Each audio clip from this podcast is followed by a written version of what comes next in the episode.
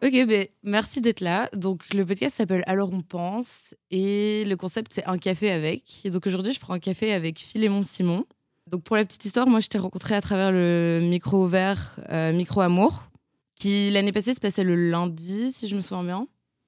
Ouais, je m'en rappelle plus. Moi, j'ai connu ça comme ça, parce que j'étais étudiante l'année passée en création littéraire à l'UQAM, et on m'avait dit « Ah, mais si tu veux mettre tes textes en avant ou voir ce que ça donne, va au micro ouvert. » Et donc, on m'a montré ce micro ouvert. Et bon, finalement, j'ai jamais été... j'ai montré mes textes, mais du coup, j'ai découvert le micro ouvert, et donc j'ai découvert ta musique aussi à travers. Et voilà, et donc je voulais revenir un peu là-dessus, parce que ça m'a pas mal intriguée.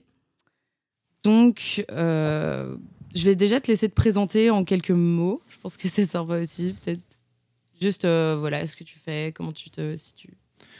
Ben, je... Et puis ton nom. Mon nom, ouais, je m'appelle Philémon, puis... Philémon Cimon. Simon, c'est le nom de famille de ma grand-mère. J'avais envie de me référer à elle, j'imagine. On parlait de Charlevoix un petit peu avant que ça commence. C'est ma grand-mère qui vient de Charlevoix, justement. Okay. C'était son nom de jeune fille, Lucille Simon.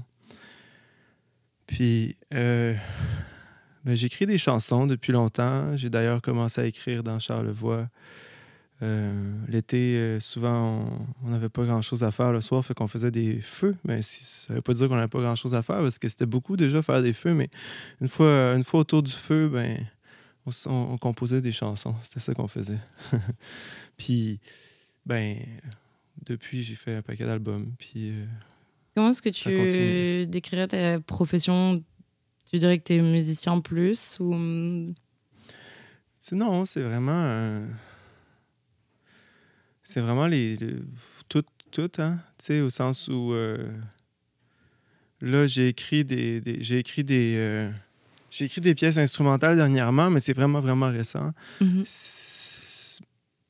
À chaque fois que je commence un projet, je ne sais pas trop par où que ça va commencer. Ça peut être quelque chose qui est plus tiré par les textes. Des fois, c'est plus tiré par la musique. Des fois, c'est les deux en même temps. Puis c'est tout un ensemble de choses, finalement, parce que...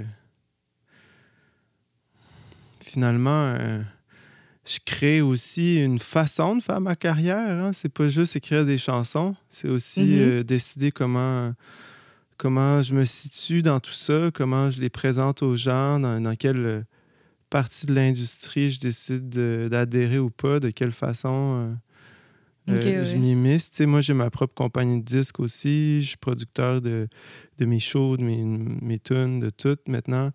Ça aussi, ça fait partie de la job. Puis non seulement ça fait partie de la job, c'est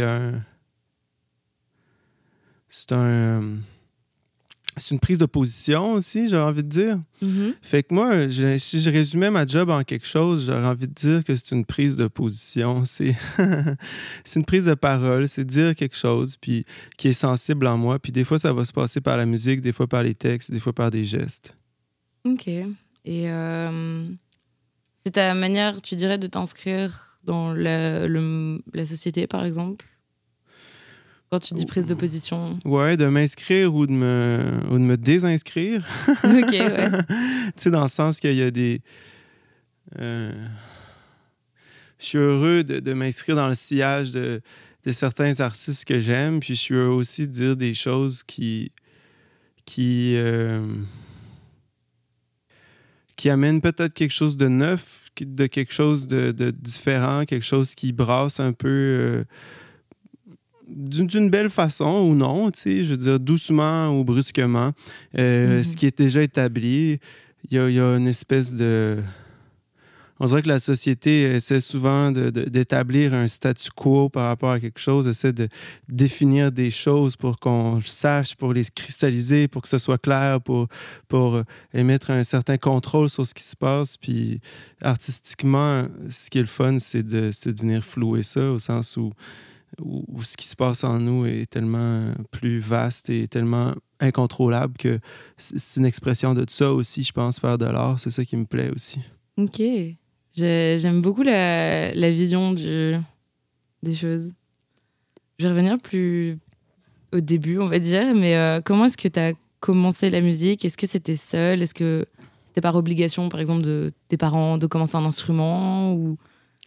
Ben, quand j'étais jeune, mes parents, surtout mon père, disons, nous a mis dans la musique, mon frère et moi, avec des cours d'instruments comme de base, là, flûte à bec, okay. piano, ces choses-là. Mais j'aimais pas vraiment ça, au sens où c'était correct, là, mais je voyais pas... C'était pas une partie de plaisir pour moi. Là, C'était peut-être trop académique? Ouais, peut-être. En tout cas, ça me disait pas... Je sais pas, en fait. C'était juste que je trouvais pas ma façon de m'exprimer là-dedans. Puis, à un moment donné, à 13 ans, j'ai eu cette envie-là de jouer de la guitare. Puis, j'étais un peu gêné de le dire parce que... Je sais pas pourquoi, j'étais gêné de le dire, mais entre autres parce que mes cousins jouaient de la guitare, j'avais peur de passer pour un copieur ou parce que c'est quelque chose qui m'avait jamais été proposé dans ma vie, donc je sais pas trop quoi, mais j'ai fini par le dire à quelqu'un qui le dit à ma mère, puis là j'ai eu une guitare, puis à partir de ce moment-là, là, j'ai vraiment appris par moi-même.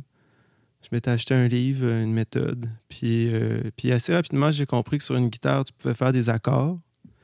Mm-hmm. Puis ça, c'était très nouveau pour moi parce que les autres instruments que j'avais joués avant, je pouvais pas faire des accords ou j'avais pas compris que je pouvais en faire, comme le piano, mettons, mais la flûte à bec, tu peux pas faire d'accords. Puis tout de suite, j'ai compris qu'au fond, je pouvais composer des pièces avec ça. J'avais même pas nécessairement besoin de comprendre tout à fait ce qui se passait. Là. J'avais juste à prendre des accords, mettre ça ensemble, puis me fier à ce que je ressentais.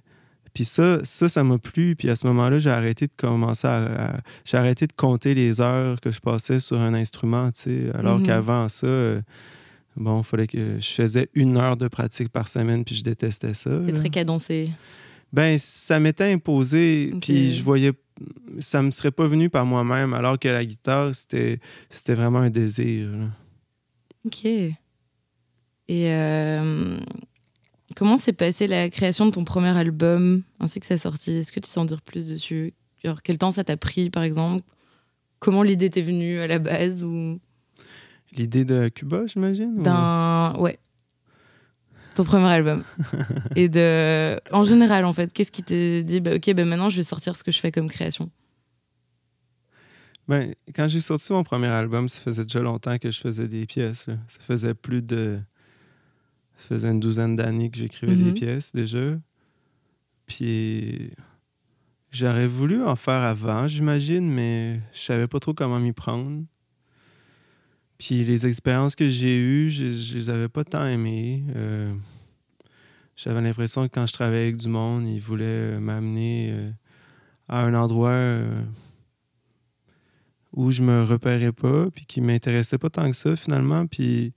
Je savais pas trop comment le dire, tout ça. Puis, à un moment donné, le premier album, c'est drôle parce que c'est arrivé vraiment sur un hasard, si on veut, ou du moins...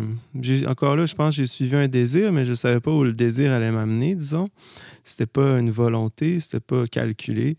Je suis parti à Cuba parce que j'avais envie de me changer les idées. C'est même un ami qui m'a dit de partir parce que, bon, j'étais comme en peine d'amour à ce moment-là, puis... J'arrivais pas à trouver une façon de sortir un peu de cette espèce de cercle-là dans lequel je m'étais mis d'obsession un peu. Là. Je sais pas si on n'est pas tous pareils par rapport à ça, mais moi, j'étais comme un peu pogné dans une obsession par rapport à cette personne-là, alors que, je veux dire... Je pense pas qu'il y avait vraiment une relation entre nous, mais j'avais cette obsession-là. On avait sorti ensemble, mais je veux dire, je sais pas trop sur quoi je m'acharnais. C'était quelque chose d'intérieur, mais j'arrivais pas à en sortir. Puis là, je suis parti à Cuba juste pour me changer les idées, mais c'est arrivé à un moment donné où j'avais envie d'enregistrer. Puis il y avait cette énergie-là en moi, donc, qui tournait en rond, mais qui était très, très, très forte. Puis quand je suis arrivé à Cuba, mais j'ai rencontré des musiciens des musiciennes qui amenait quelque chose de nouveau dans ma vie. Il y avait, que j'avais jamais vu avant, puis qui existait sûrement, mais qui m'avait jamais touché comme ça, ou en tout cas, ça a donné au bon moment. Il y avait quelque chose de très, très libre dans leur façon de jouer, très corporel aussi, très individuel. Chacun amenait vraiment sa couleur, puis il n'y avait pas de concession vraiment, puis mais surtout une musique qui venait du corps, tu sais. Puis au début, je me sentais pas si bien que ça là-dedans, mais à un moment donné, ça a cédé, puis ça m'a révélé vraiment quelque chose d'important, je pense. Puis je me suis mis à chanter différemment, d'une façon peut-être moins contrôlée, mais qui me plaisait beaucoup plus. Fait que c'est ça qui s'est passé, mais tout ça était pas mal un hasard, au sens où je m'attendais pas à ce que ça se passe. J'ai rencontré des musiciens dans la rue, j'ai booké un studio pour une journée et demie, puis après ça, boum, on est rentré là-dedans, puis on a dit, bon, let's go, on va essayer. Fait que ça a été spécial, mais il y avait cette espèce de contrainte-là qui sûrement a été positive, là, qui a été motivatrice, en tout cas, parce qu'après avoir comme dépassé un peu la barrière culturelle qu'il y avait entre nous, c'est-à-dire les non-références qu'on avait les uns par rapport aux autres, puis la difficulté de... Mais l'apprivoisement, j'ai envie de dire, tu sais, d'en venir à faire confiance aux autres aussi, mutuellement. Une fois qu'on est venu à comme, reconnaître l'humain dans chacun de nous puis à avoir envie d'aller là, ben ça s'est passé pas mal tout seul. Tu sais, ça a été assez magique, cette expérience-là. Puis je pense que depuis, je bâtis à partir de ces 2 jours-là que j'ai passé à la Havane avec ces 7-8 musiciens-là. Les musiciennes. C'était très spontané, du coup? Ouais, ben oui. Et est-ce que tu dirais que tu fonctionnes toujours comme ça maintenant, genre? Ben, je serais pas capable de reproduire cette expérience-là, tu sais, comme n'importe quelle expérience, d'ailleurs, on peut pas vraiment les reproduire, mais je pourrais essayer, mais il y aurait pas, l'effet de surprise que ça a eu en moi, tu sais, de soudainement être capable de monter ça en très, très, très peu de temps, alors que je trouve que souvent à Montréal, ça prend une éternité avant de pouvoir faire quelque chose, parce que souvent les gens avec qui je veux travailler, ça leur prend 6 mois avant d'être libre, là, puis des fois, ça... quand ça arrive, ça peut être le fun, mais des fois, ça coupe aussi un élan qui est là à un moment donné, puis qui va changer plus tard, tu sais. Tandis que je suis arrivé là avec un élan, puis... j'ai pas eu le temps de le perdre là. En l'espace d'une semaine, j'avais rencontré les gens, puis ça se faisait. Après 2 semaines, tout était fini là, tu sais. Okay, intense. Ouais, c'est ça, c'était spécial. Puis aussi, c'est que ça m'était jamais arrivé avant. Mais ensuite, ce que je retiens de cette expérience là, c'est de permettre à tout le monde de s'exprimer dans un projet, premièrement, tu sais. Donc la surprise de ce que ça va apporter, d'accepter qu'un projet, ça va être la rencontre entre des individualités artistiques, tu sais, et non l'imposition stricte d'une vision, tu sais. Oui. Puis donc, ça, je trouve ça important, que cette surprise-là qui se passe, tu sais, qui fait que le projet ne ressemble pas toujours à ce que je voudrais, mais souvent, c'est fou parce que sur le coup, ça me dérange. Puis après ça, c'est ces moments-là que je préfère souvent, ces choses-là qui m'ont sorti de moi-même puis qui, sur le coup... me semblait détonner un peu, tu sais. Fait que ça me plaît. Puis sinon, le risque, une certaine prise de risque, tu sais, dans la façon d'enregistrer, pour sentir que c'est un moment important aussi, tu sais. C'est-à-dire la prise de risque? Ben, par exemple, quand j'enregistrais à Cuba, c'était tout live, tout le monde en même temps. Donc, il y a pas, comment dire... S'il y a une erreur, elle va rester. Ouais. Ouais, c'est un peu en une prise, comme ouais. Ça. C'est comme... c'est du naturel, un peu. Ouais. Fait qu'il faut accepter que ça va... Comment dire? Ça va fluctuer. Il va y avoir des bouts que peut-être que... ça se sera pas passé exactement comme prévu. Mais moi, je trouve qu'il y a quelque chose de vraiment beau dans ce que ça génère comme énergie, de dire on y va, puis... advienne que pourra, tu sais. On joue pas exactement de la même façon, je pense, que quand on sait qu'on peut reprendre 12 fois. Ouais. Tu sais, c'est ça. Pour moi, c'est un peu un saut quand je me lance dans une pièce en enregistrant, puis en concert aussi, si on veut, tu sais. Tu sautes, puis tu vois où l'émotion va t'amener, mais une fois que tu as lâché... moi, je pense à sauter en bas du quai, là. Une fois que tu as lâché le quai, tu peux pas revenir, là. T'es dans les airs. Fait que là, tu t'organises pour te rendre au bout, là. Ouais. c'est intense, comme... C'est très spontané, en fait. Je vois le... OK. Tu dirais que tu fonctionnes comme ça maintenant, genre au quotidien, quand tu travailles ta création en général? Ben, je crois à cet élan-là. Tu sais, je crois au fait que ça prend un investissement total, tu sais, dans ce qu'on fait, mais c'est pas vrai qu'on est toujours disposé à ça, ou tu sais... Mm-hmm. Des fois, on essaye aussi, puis on se plante. Là, ça...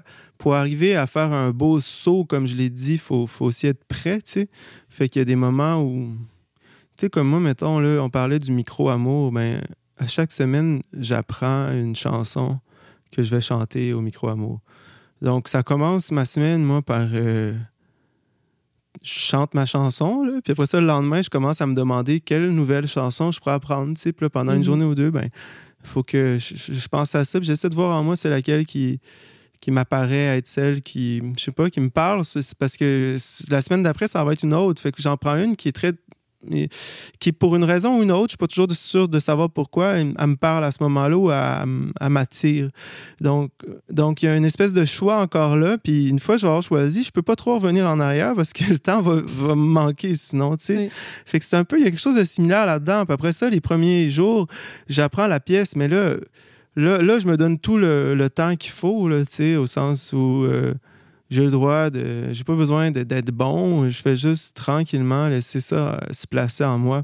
Mais à la fin de la semaine, quand c'est le temps d'aller la chanter, ben là, il y a ça encore une fois. Là, ça fait quelques jours que je la sais à peine par cœur. Puis là, ben, je suis devant les gens, puis ça sera ce que ça sera, tu sais. Mais ça, ça me plaît parce que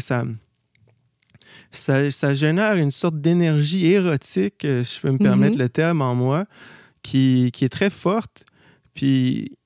qui peut faire peur, mais si je décide d'au contraire aller dedans, ouais. ça me supporte, puis ça me transporte, ça m'habite, puis là, ça me la fait chanter d'une façon que je n'aurais pas prévue nécessairement, mais qui me plaît beaucoup, puis qui surtout me fait vivre des grandes émotions. OK. Et cette énergie, est-ce qu'elle est tout le temps positive? Est-ce que parfois, elle peut te bloquer tellement c'est fort et intense comme... Des fois, en effet, je peux peut-être en avoir peur, mais... ou pas être disponible, là, je sais pas, mais généralement, j'essaie de me rendre disponible. C'est plus comme des fois, si j'ai pas réussi à bien apprendre la pièce puis que je la sais pas trop, des fois, c'est difficile parce que j'essaie de prendre un certain envol, puis à chaque fois, je trébuche un peu tout le temps. Tu sais, ça devient difficile de se rendre au bout, là, dans ces moments-là, mais j'essaie de pas me mettre dans cette position-là où le travail n'a pas été fait, disons, mais des fois, j'arrive avec des pièces qui sont juste plus difficiles que je l'aurais cru ou qui m'auraient demandé vraiment plus de temps. Puis, ben, encore là, c'est ce que c'est, là, tu sais. C'est juste que des fois, je ressors de là moins transporté, moins comme si j'avais fait un voyage, là, tu sais. Je sors de là plus comme si j'avais... travailler fort puis que ça avait été difficile, tu sais, mais d'autres fois, c'est fou, là, j'ai l'impression, tu sais, c'est comme un... Je sais pas si... Ouais, c'est comme un soulagement, j'ai l'impression d'avoir pris une grande respiration tout le long de la pièce, tu sais, c'est beau, là, ça, des fois, ça fait vraiment du bien. Ouais, je vois. C'est une manière de s'exprimer. Je reviens davantage sur le micro ouvert, mais comment ça t'est venu et qu'est-ce qui t'a poussé à en organiser? Ben, c'est venu à un moment donné où je me demandais bien où j'allais habiter. Je n'étais pas certain d'où j'avais envie d'habiter. Puis j'hésitais entre la campagne, Montréal, puis tout ça, puis Québec. Puis je me rendais compte que j'avais envie d'habiter à Montréal. Je ne savais pas trop pourquoi. Parce qu'en fait, ça ne me rendait pas si heureux d'être à Montréal. Je n'aimais pas tant ma vie à Montréal. Mais curieusement, j'avais envie d'habiter là. Puis c'était la pandémie encore. On venait juste de sortir un peu de certaines contraintes. Mais bref, je me demandais, tant qu'à habiter à Montréal, qu'est-ce que je pourrais bien faire pour que ce soit le fun? Puis je me suis posé la question, c'est quoi que j'ai aimé à Montréal depuis que j'habite ici? Parce que moi, je viens pas de Montréal. Je viens de la ville de Québec puis de Charlevoix. Puis là, je me suis rappelé justement au moment de mon premier album, quand autour de cette époque-là, je faisais beaucoup de micros ouverts. Je participais à plusieurs micros ouverts. J'aimais vraiment ça. C'est ça qui m'a donné Le sentiment d'être dans une communauté à un moment donné aussi, c'était plus une communauté anglophone, tu l'as dit, parce que ça se passait plus dans le milieu anglophone. Okay. Le milieu francophone, il n'y avait pas vraiment de micro ouvert. Fait que je me suis mis à plus me tenir avec des anglophones à ce moment-là. Puis j'aimais ça, cette scène-là, qui était plus coopérative, j'ai eu l'impression, que la scène francophone qui me semblait tellement, des fois, juste dans la business, puis un peu les uns contre les autres. Puis c'était mon point de vue à l'époque. Je sais pas si j'avais raison ou tort, mais du moins, ça m'a surpris d'arriver chez les anglophones puis de voir que ça se passait différemment. Fait que je me suis rappelé de ça, puis je me suis dit, mais je pourrais peut-être en faire un micro ouvert. Puis maintenant, tu sais, ça faisait 11 ans. Il y avait eu 11 ans, c'était passé. J'avais fait plusieurs albums. J'avais une certaine notoriété, si on veut. Donc, je me disais, mais peut-être qu'avec cette visibilité-là que j'ai, le fait que je sois un peu plus connu, puis qu'il y a des gens qui apprécient ma musique, peut-être que ça va être différent si j'organise un micro ouvert aussi, au sens où je ne sais pas ce que ça va créer. Il va peut-être avoir du monde qui vont venir, tu sais. Parce qu'à l'époque, j'avais essayé d'en partir un aussi après. Okay. Puis ça avait marché, là, mais il n'y avait pas grand monde qui venait. Puis là, j'ai réessayé. Puis ben, ça, mettons que ça a eu plus de succès même que je l'aurais imaginé. De la première soirée, c'était plein. Puis je me suis rendu compte que les gens avaient envie de ça, surtout à ce moment-là, en sortant de la pandémie, où c'est que tout le monde, on avait été chacun dans son coin. Fait que c'est comme ça que ça s'est passé, puis après, ça a juste pas trop arrêté. OK. Et oui, c'était vraiment juste après la pandémie. Est-ce que tu sais la date plus ou moins du premier? Il me semble que c'est le 18 octobre 2021. OK, ouais. Et combien de temps ça t'a pris pour l'organiser, le premier, mettons? Genre, comment ça se déroule, l'organisation d'un micro-ouvert? Ouais, ça n'a pas été bien long. Ce qui est le plus long, des fois, c'est, je veux dire, trouver la salle qui a envie d'accueillir ça. Tu sais, faire germer l'idée dans ma tête, peut-être, ça a pris un certain temps. Mais d'un coup, je me suis dit, tu sais, si je fais ça dans un bar, le bar va être content que j'amène du monde. Fait qu'ils vont... Parce que j'avais pas envie que ça me coûte de quoi, là, tu sais, faire ça quand même, je veux dire, il y a des limites, là. Ouais.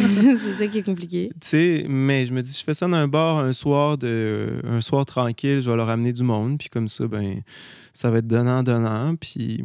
Fait que j'ai contacté une amie, je me suis rappelé une place à côté de chez nous où j'avais déjà joué, puis que j'aimais bien. Puis Tu sais, on s'est trouvé une date, puis boum, là, j'ai juste fait j'ai fait 2-3 stories parce que je me demandais si le monde allait venir. puis le monde sont venus, tu sais, mais ça n'a pas été plus compliqué que ça. Puis ensuite, à chaque semaine, disons que j'ai approfondi un peu finalement ce que je voulais faire là-dedans, là, mais le concept est à peu près le même qu'au départ. OK. Et... Oui, quel est le concept plus de... Parce qu'il y a des micro-ouverts, par exemple, qui vont être plus axés sur les textes. Ça va être plus de la poésie, ça va être plus de la prose ou des jams plutôt. Toi, tu mélanges pas mal quand même. Enfin, je suis déjà venue, puis il y a des gens qui chantent, il y a des gens qui font des reprises, il y a des gens qui viennent avec leurs textes. Est-ce que c'est vraiment... Enfin, pourquoi cette diversité? Comment tu le vis? Mais comme j'ai dit au départ, pour moi, mon métier, c'est finalement une prise de parole. Mm-hmm. Peu importe de quelle façon, que ce soit par des textes, de la musique ou, je sais pas, des gestes. Donc, j'ai l'impression qu'en tant qu'artiste, on peut s'exprimer de plein de façons, tu sais. Puis des fois, on se surprend même parce qu'on savait pas qu'on pouvait le faire d'une telle façon ou d'une telle autre, tu sais. Je pense pas que c'est quelque chose de cloisonné, cette chose-là, au fond. Je pense que c'est la business qui nous dit je suis comme ci, je suis comme ça, je fais tel type d'art ou telle discipline. Je veux dire, quand on a quelque chose de sensible à partager, à dire, ça peut se faire de toutes sortes de façons. Il n'y a pas vraiment de limite par rapport à ça.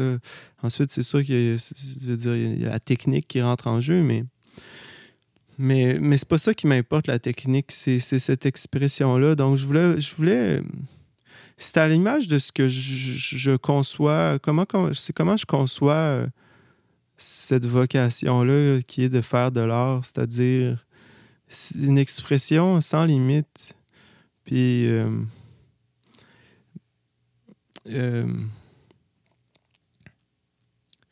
ouais, sans...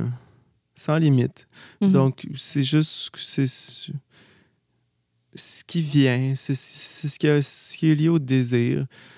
Tu sais, ce qu'on a envie de faire, ce qui fait qu'on va aller vivre une émotion en faisant ça. Puis, tu sais, je veux dire, des fois, ça peut être dans le médium qu'on excelle, comme ça peut être dans n'importe quel autre médium. Au fond, c'est une expérience. Puis souvent, c'est très surprenant de voir des gens arriver en avant, puis des fois, ils ne sont pas nécessairement bons dans ce qu'ils font, mais on voit que c'est important pour eux. Il y a quelque chose de sensible qui se passe en eux. C'est très troublant, des fois, puis c'est plus intéressant, c'est plus bouleversant que bien d'autres spectacles que je vois, oui. Tu sais, des fois, c'est ça que je mets de l'avant, c'est l'expérience humaine, si on veut. C'est pas dire, ah, voici, je suis donc bien bon là-dedans. C'est pas une compétition aussi. Pour moi, ça, c'est bien important. On n'est pas là pour essayer de décider c'est qui le meilleur de nous autres, tu sais. C'est plus le désir de créer, puis le désir de montrer sa création. Uh-huh. Puis de voir qu'il y a quelque chose qui se passe quand on se met devant des gens, puis qu'on assume quelque chose, qu'on dit quelque chose d'important. C'est ça que je veux dire par assumer, c'est-à-dire qu'une fois que tu es devant, il faut que tu assumes les conséquences. Le texte, puis ce que ça va générer en toi et chez les autres. Puis de voir que cette petite chose-là est très, très, très grande, en fait, parce que on peut être captivé par ça. Puis n'importe qui peut aller faire ça s'il a l'honnêteté d'aller faire quelque chose de réellement important pour lui ou pour elle, puis de se laisser emporter par ce qui se passe à ce moment-là. Fait que, c'est ça, c'est à l'image de ce que je trouve beau dans la création, au fond, tu sais. Mm-hmm. Puis surtout, puis ça je vais le répéter, c'est pas un concours. C'est tellement, je trouve tellement qu'on cloisonne l'art dans toutes sortes de... En fait, l'art est généralement géré par la business, parce que c'est la business qui nous le montre, mais la business a fait des produits, elle rend ça calculable, elle limite tout ce qui se passe pour que ce soit possible de le vendre ensuite, pour que ce soit possible de le calculer. Puis qu'après ça, il y en a qui soient meilleurs que d'autres, etc. Puis ça n'a aucun rapport avec l'art. Ça a un rapport avec la business. Donc, ce moment-là, pour moi, c'est pas un moment de... S'il y en a qui veulent se promouvoir, tant mieux pour eux. Mais ils vont passer à côté de quelque chose. C'est un moment pour vivre quelque chose. Mm-hmm. Puis les gens qui viennent voir ça aussi, c'est la même chose. C'est un moment pour écouter quelque chose de différent. C'est... Oui. C'est une belle image. Et est-ce que c'est pour ça, par exemple, je me demandais pourquoi Micro Amour, parce que c'est le nom du micro ouvert. Est-ce que c'est en... Qu'est-ce que ça t'évoque? Qu'est-ce que ça symbolise, en fait, comme nom? Ben, c'est venu aussi un petit peu par hasard, au sens où au début, je voulais appeler ça juste Micro ouvert avec Philémon, puis parce que je ne sais pas trop comment dire ça, puis je sais pas, c'est la graphiste avec qui je travaille, Mathilde Corbeil, qui m'a dit, on le faisait une affiche ou je sais pas trop quoi, puis elle m'a dit, il me semble, tu pourrais pas trouver un nom un peu meilleur que ça. puis je ouais, j'étais comme OK, mais je sais pas comment dire, je cherchais pas, j'avais pas des grandes ambitions avec tout ça là, tu sais, mais j'étais comme ouais, c'est vrai que ça pourrait être mieux, puis je venais de sortir l'album L'Amour un mois avant, fait que j'ai pensé à dire micro-amour, tu sais, ça allait ensemble. C'était comme J'avais l'impression que c'était la continuité de cet album-là qui était une prise de parole pour moi.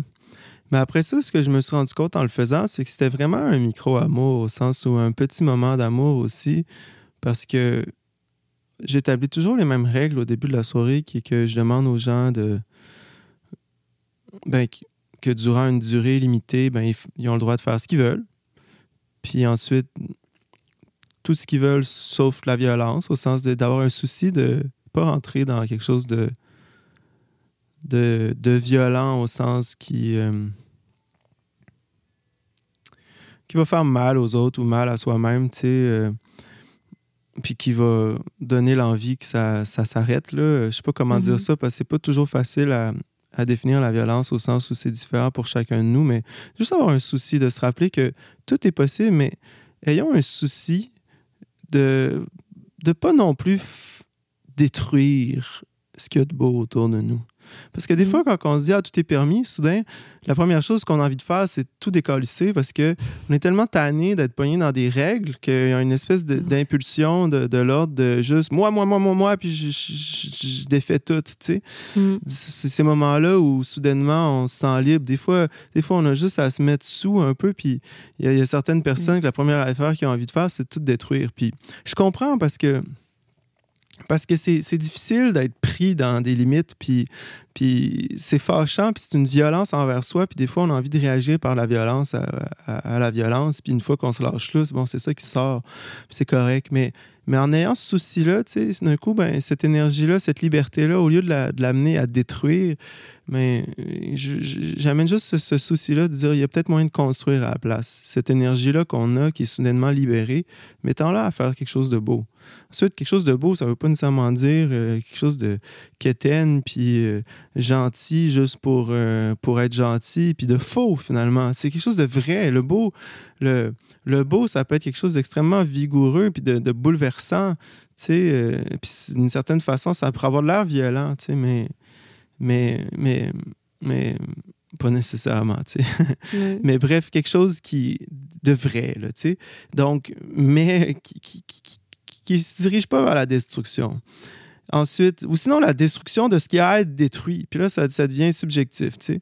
Puis ensuite, la troisième règle, c'est que les gens écoutent. Fait que ces trois règles-là, cette liberté-là, ce souci-là pour la non-violence, puis cette écoute-là, pour moi, c'est ce qui est à la base de l'amour, finalement, dans toutes les formes possibles.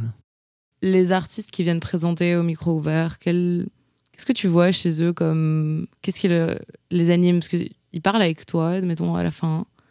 Qu'est-ce qui... les poussent à venir au final au micro ouvert? Quels sont les enjeux pour eux?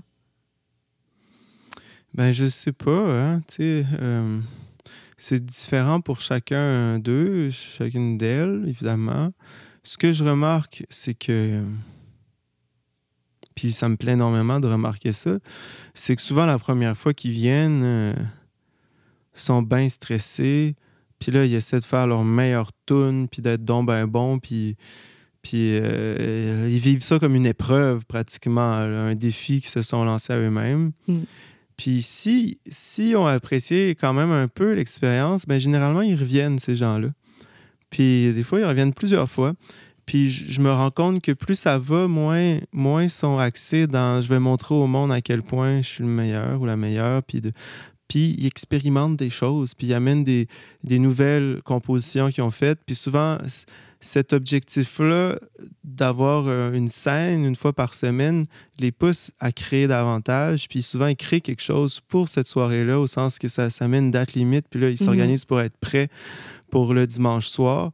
Puis ça, je trouve ça vraiment beau. Ce que je remarque, c'est que ça devient une motivation à créer, puis à se dépasser, puis à ce moment-là, des fois, ils arrivent, puis c'est pas tout à fait prêt leur affaire, mais ils sont heureux ou heureuses de le présenter. Puis là, pour moi, ça a une grande importance dans ce que ça inscrit en eux par rapport à c'est quoi l'intérêt de faire de l'art et d'en faire d'une façon peut-être aussi... plus approfondi aussi, au sens de vraiment inclure ça dans sa vie. Mais fait que je pourrais pas, je sais pas trop, tu sais, quel genre d'ambition qu'ils ont, mais je vois que des fois ça change, puis d'une certaine façon, qui... Tu vois la révolution, en fait. Qui me plaît, ouais, tu sais... Puis je vois une évolution, il y en a, ils sont venus tellement souvent, et maintenant ils viennent, puis ils sont tellement relax. Ça me fait rire. Mais tu sais, j'ai l'impression qu'ils sont chez eux, puis ça me plaît, cette affaire-là, parce que je crois que quand tu commences, puis même plus tard, c'est le fun d'avoir accès à une scène sans que ce soit toujours... Sans que tu aies toujours l'impression que ta vie ou ta carrière est en jeu. C'est représentation ultime de ce que tu fais. Comme si ça te définissait peut-être aussi. Alors que... En fait, ça ouvre une autre porte à la création, peut-être aussi, que ce qu'on nous vend en général. Je pense que oui. Puis, tu sais, je veux dire, le lobby de la musique business est tellement fort, au sens que c'est ça qu'on voit partout, finalement. C'est très rare qu'on ait une réelle idée, une vue de c'est quoi aussi cette idée-là de créer, tout simplement, pour la jouissance que ça apporte de créer puis de faire quelque chose d'important pour soi. Je veux dire, je trouve que l'art est tellement, surtout la musique, est tellement ancrée dans un marché puis dans d'un calcul d'études de marché, de qu'est-ce qu'il faudrait que je fasse pour que ça pogne, alors que ça n'a aucun intérêt, qu'on soit artiste ou pas d'ailleurs, qu'est-ce qu'il faudrait que je fasse pour que ça pogne, c'est juste une façon de se nier, ça. Parce qu'au fond... Pardon? C'est-à-dire? Ben, parce qu'on s'en fout de ce que... Je veux dire, ce qu'on pense qui pognerait. Ce qui est réellement important, c'est quoi que j'ai envie de faire, c'est quoi que j'ai envie de dire, c'est quoi qui en moi brûle et qui a besoin d'être mis en mots pour que je ressente que j'existe aussi, tu sais. Puis que j'apporte quelque chose. C'est ça qui est au cœur de l'art. C'est pas qu'est-ce que les gens aimeraient acheter. Tu sais, ça, c'est de la business, Puis ça, c'est notre société capitaliste qui déteint partout, si on veut, jusque dans les relations, où on se demande bien ce que l'autre voudrait qu'on lui dise pour qu'il nous aime. Et qu'on fait juste essayer de chercher c'est quoi qu'on pourrait bien lui dire qu'il aimerait qu'on lui dise, alors qu'on a des choses beaucoup plus importantes à dire qui viennent de nous. Et ces choses-là, par contre, on ne sait pas si l'autre va aimer ça ou pas. Mais c'est la seule chose qui est réellement importante à dire. C'est un peu une approche thérapeutique de l'art, peut-être? Enfin, l'art comme thérapie, tu dirais? Ben... Oui et non. Ça dépend de ce qu'on veut dire par thérapie. Si c'est l'idée de soigner, ben peut-être, tu sais, par moment. Mais des fois, on va très, très, très, très, très bien et ça continue d'être la même chose. Ça peut rester une thérapie pour autant, je l'entends dans le sens où ça te fait du bien, c'est thérapeutique, ça a des vertus pour toi, peut-être. Plus que pour autrui ou... Ça prend... Encore, c'est une question d'énergie, je dirais encore. C'est l'énergie que tu vas mettre dans ce que tu fais, c'est la façon dont tu le vois et ce qui... Le moteur qui te pousse à créer, ça peut être thérapeutique dans le sens où toi, ça te fait du bien. Que ce soit pour partager une émotion qui est douloureuse ou pour simplement partager le fait que tu vas très bien, c'est thérapeutique à ce moment-là. Oui, mais pas que. Au sens où la thérapie, on la fait pour soi. Et l'art, c'est aussi un geste vers les autres. Ça ne veut pas dire qu'on essaie de leur donner ce qu'ils veulent, oui. Mais on a envie de dire quelque chose à des gens. On a envie d'exprimer quelque chose. Donc, ça ne reste pas à l'intérieur de soi. La thérapie, c'est quelque chose de personnel, au fond, d'intime, tu sais.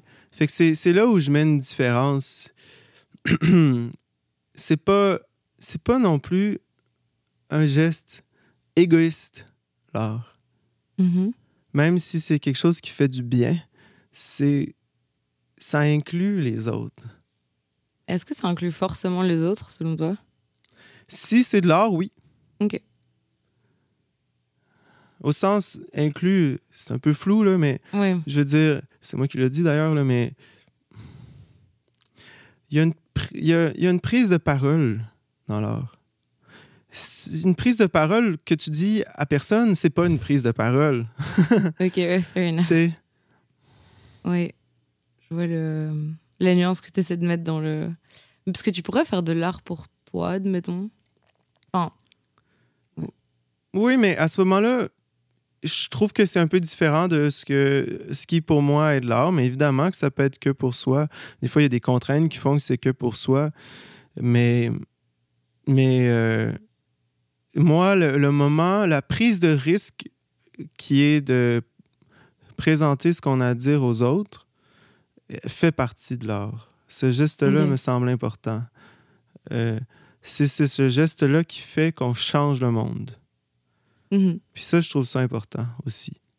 Mais c'est sûr que ça peut être quelque chose qu'on garde pour soi. Puis là, on se rapproche de plus en plus d'une sorte d'art-thérapie. Tu sais, je pense, si on en parle à personne, c'est... Mais bon, c'est possible. Puis il y a des artistes qui ont procédé de cette façon-là. Mais si je gosse un peu sur thérapie, c'est que je trouve que des fois, ça peut avoir une connotation un peu péjorative, au sens où... et un peu égocentrique.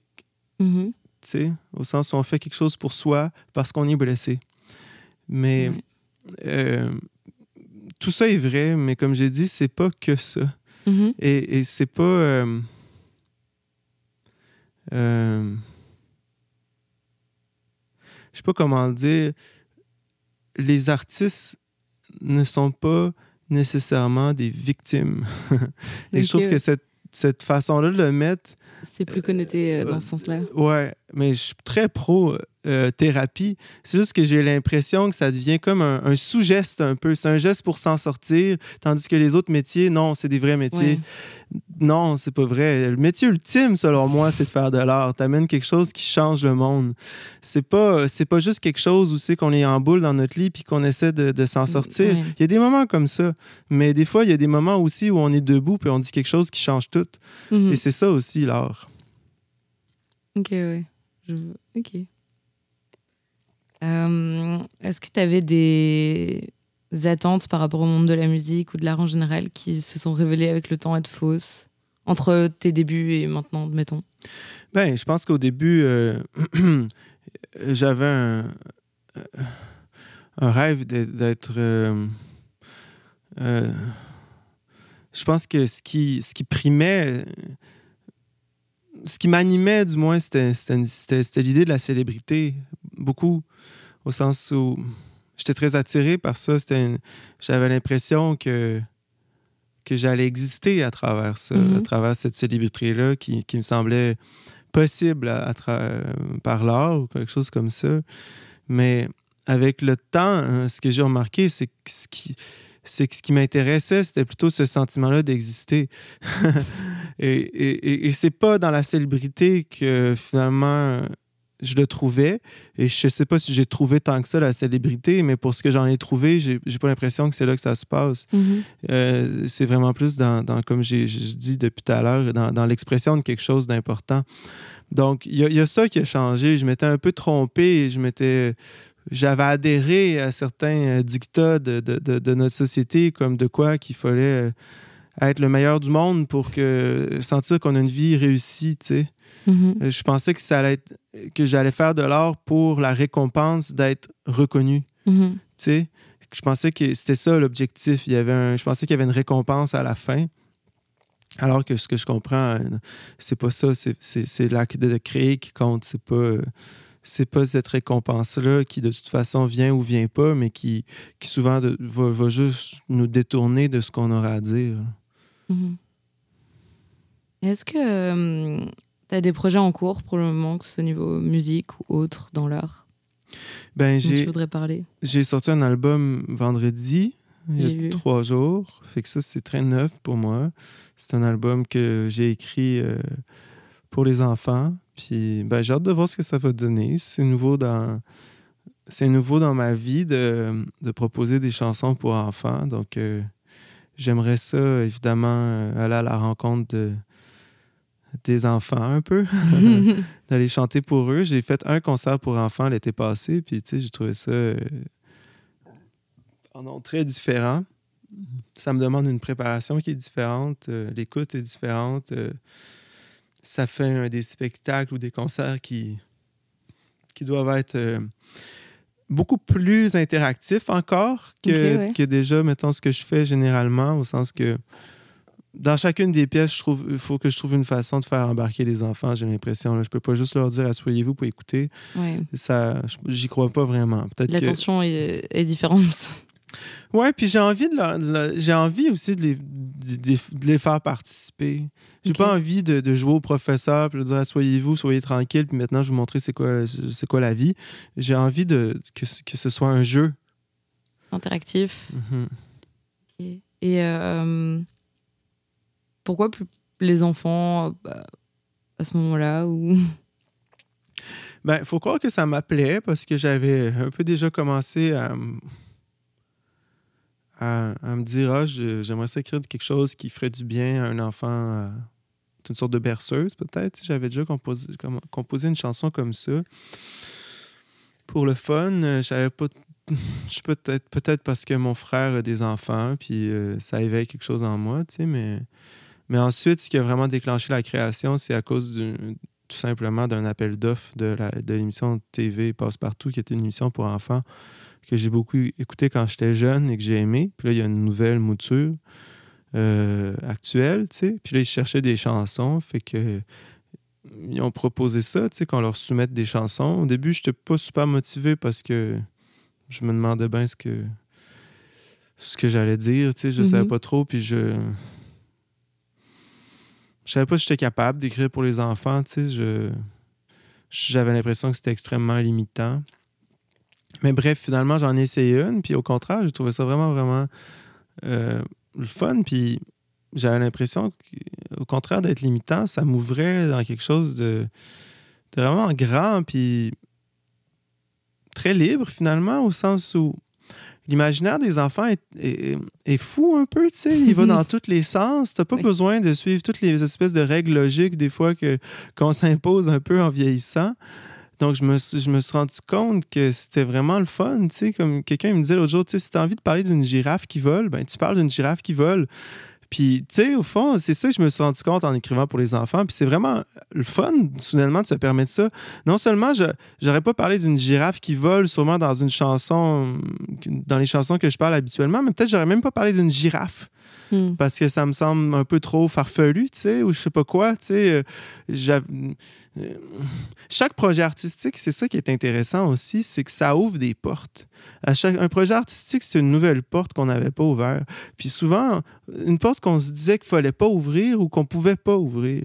Fait que c'est ça que j'ai aimé aussi avec ce projet-là pour enfants. D'un coup, je me suis rendu compte le nombre de portes que ça m'ouvrait, puis de choses que je me limitais à dire. Puis au contraire, je pourrais parler de girafe qui vole dans n'importe quelle chanson pour enfants ou pour n'importe qui, mais on dirait que c'est en travaillant pour les enfants que je me suis rendu compte de toutes ces limitations-là, peut-être que je me mettais, puis tout ce plaisir-là qu'il y a à être complètement farfelu dans ce qu'on écrit, puis même ça m'a fait du bien aussi parce que j'ai enregistré ça avec deux musiciens, Nicolas et Adèle, avec qui je travaille souvent, Nicolas Basque et Adèle Trottier, puis tu sais, on s'est rendu compte que dans l'enregistrement aussi, on peut être complètement foufou, là, tu sais, okay.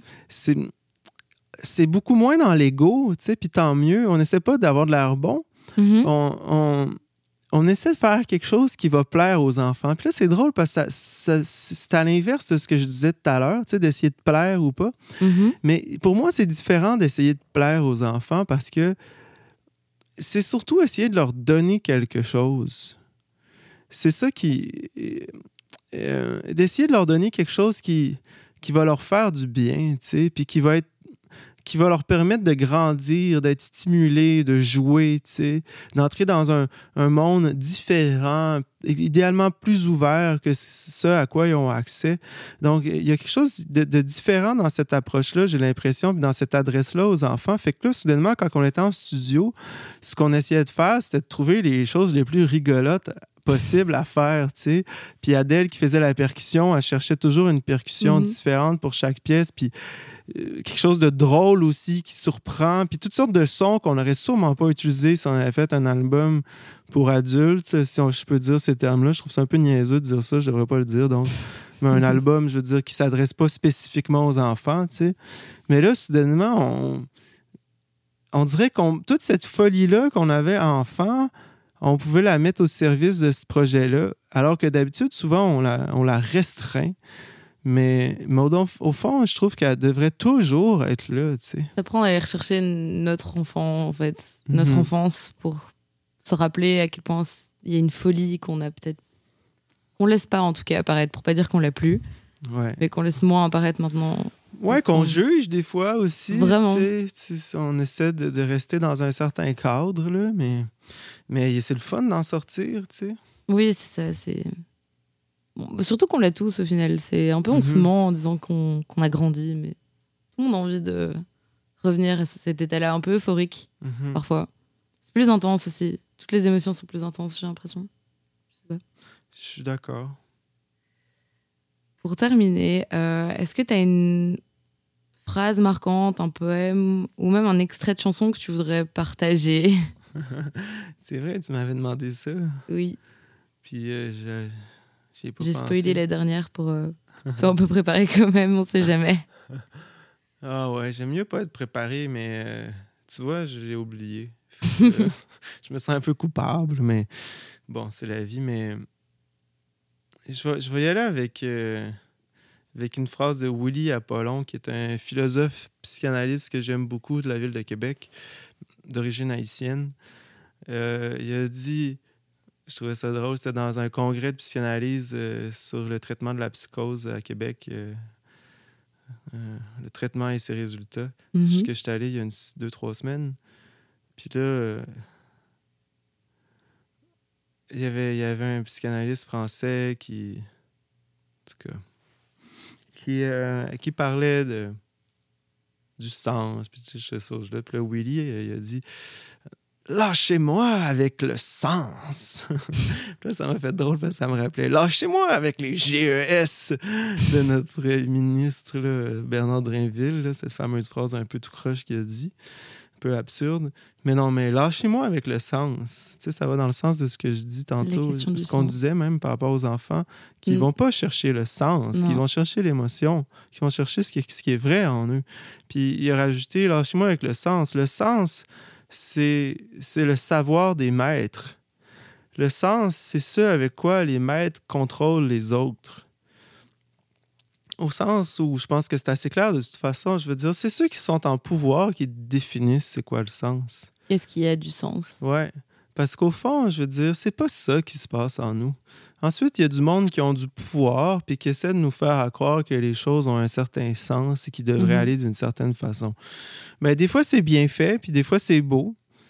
Mais souvent, dans la société qu'on est, c'est pas toujours beau parce que, je veux dire, ce qui mène notre société, c'est le capitalisme. Fait que, je veux dire, c'est la marchandisation de tout.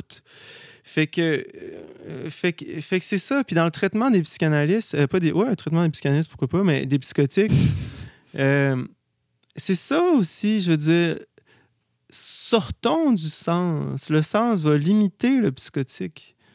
Le psychotique a quelque chose à dire d'important, mais sa structure est différente et ça va s'exprimer en dehors de ce qu'on appelle le sens des névrosés, qui sont la majorité des gens, des névrotiques dans notre société et qui sont souvent les psychanalystes.